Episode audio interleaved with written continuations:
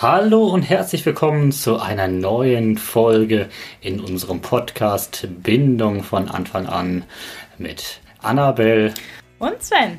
Und heute sprechen wir im Nestgezwitscher über unsere ungeplante Alleingeburt. Viel Spaß! Ja, ihr Lieben, nur schon mal vorweg, Zwei von unseren vier Kindern sind gerade anwesend, während wir diese Folge aufnehmen.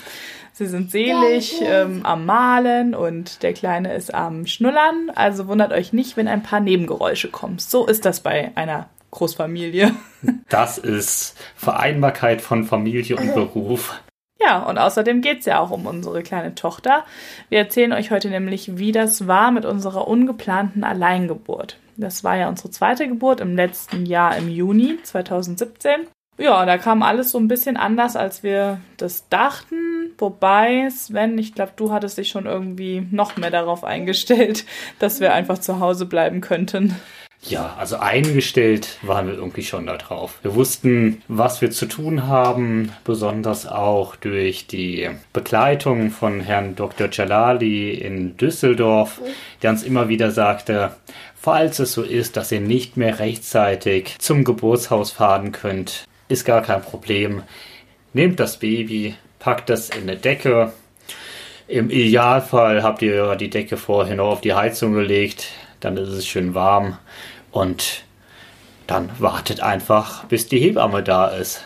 Ja, also Dr. Jalali, da haben wir die haptonomische Schwangerschaftsbegleitung gemacht. Darüber findet ihr eine eigene Folge, die ich schon aufgenommen habe für euch. Und ich bin ja in dieser Schwangerschaft auch zur Bindungsanalyse gegangen. Darüber könnt ihr auch noch eine Folge hören. Die gibt es auch schon. So, jetzt war das also so, dass wir geplant hatten, ins Geburtshaus zu gehen. Und jetzt denkt ihr, ach, Alleingeburt, das ging bestimmt alles ganz schnell. Nein, so war es nicht. Also ich hatte wirklich eine ganze Nacht wehen, einen ganzen Tag und dann in die nächste Nacht. Und es war für uns auch kein Ende ersichtlich. Also ganz genau, so hast du das gemacht, ja.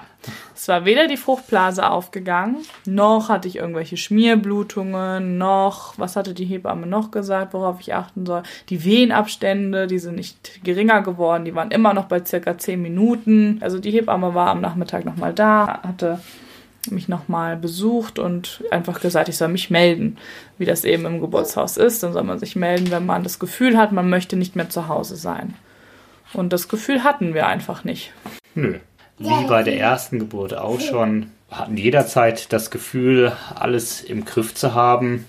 Und bei der Geburt unserer Tochter war dieses Gefühl nochmal stärker, dieses Gefühl der Souveränität. Wir wissen, wie wir damit umgehen können.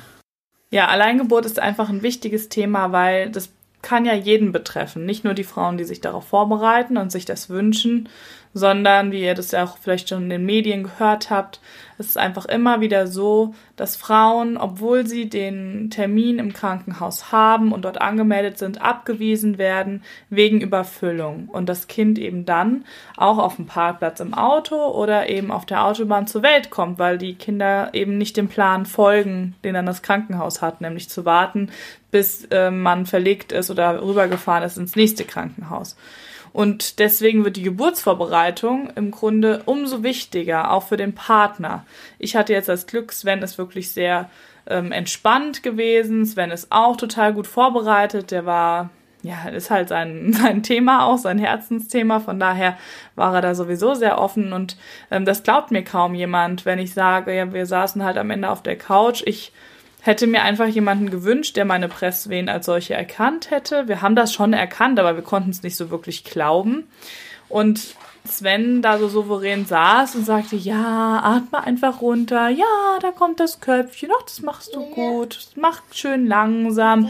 Also so ganz, wie, wie man sich das von der Hebamme wünscht oder wie das die Hebammen eben auch machen. Das hat Sven gemacht und das ist ja der Idealfall. Also es gibt ja aber auch Männer, die damit überfordert sind und noch mehr Panik verbreiten. Ja, vielleicht magst du noch mal sagen, was dir da diese Sicherheit gegeben hat, einfach so ruhig zu bleiben. Vor allen Dingen unsere Vorbereitung. Wir haben uns ja jetzt in dem Fall nicht nur die neun Monate der Schwangerschaft darauf vorbereitet, sondern wir hatten vorher noch eine Schwangerschaft, Zwischenzeitlich haben wir uns durchgehend mit dem Thema Schwangerschaft und Geburt beschäftigt.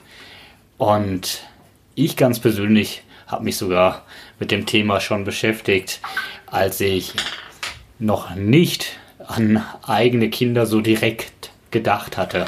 Ja, also ein Thema, was auch für viele Männer relevant ist, weil die Männer heute eben oft bei den Geburten dabei sind, die Frauen zur Klinik fahren, ins Geburtshaus bringen oder wie auch immer zu Hause dabei sind. Und dann ist es total viel wert, wenn man in der Situation einen Partner hat, der diese Ruhe und Sicherheit ausstrahlt und eben nicht in Panik verfällt. Also Sven hatte dann schon vorher auch die Hebamme informiert, die kamen dann auch danach, kam halt dann zu spät, es war dann schon alles rum.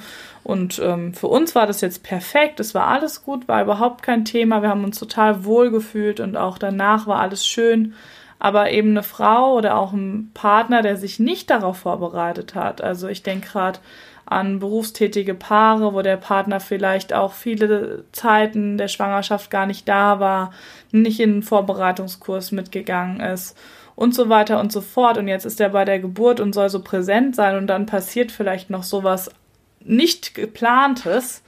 Das könnt ihr euch vorstellen. Das muss dann nicht mal unbedingt die Alleingeburt sein. Das können auch andere Themen sein, die während der Geburt ähm, auf einmal entschieden werden müssen oder hochkommen. Das fällt natürlich dann alles umso schwerer, umso weniger man in der Thematik drin ist. Das ist ganz sicher so. Deshalb ist mein Tipp, man braucht nicht unbedingt die klassische Geburtsvorbereitung, aber eine Geburtsvorbereitung in dem Sinne, dass man sich wirklich mental darauf einstellt, sich intensiv mit dem Gedanken auseinandersetzt. Wie wäre es, wenn keine professionellen Personen mit dabei sind. Das kann sehr hilfreich sein, denn selbst im Krankenhaus oder im Geburtshaus, so haben wir das bei der ersten Geburt im Geburtshaus ja. erlebt, war es wirklich toll, dieses Gefühl zu haben, wir haben das zum ganz großen Teil alleine geschafft. Und das war auch die Rückmeldung der Hebammen, die dabei waren, die gesagt haben, das ist so schön, dass ihr das alleine hinbekommen habt. Ja, das war jetzt unser Plausch zum Thema ungeplante Alleingeburt. Da kann man schon wieder viel für sich mitnehmen, auch wenn man eben keine ähm, Alleingeburt plant. Ähm, und ich hoffe, es hat euch gefallen. Wir entlassen euch jetzt wieder in den Tag oder in die Nacht, wo auch immer ihr gerade seid. Und verabschieden uns an der Stelle von euch.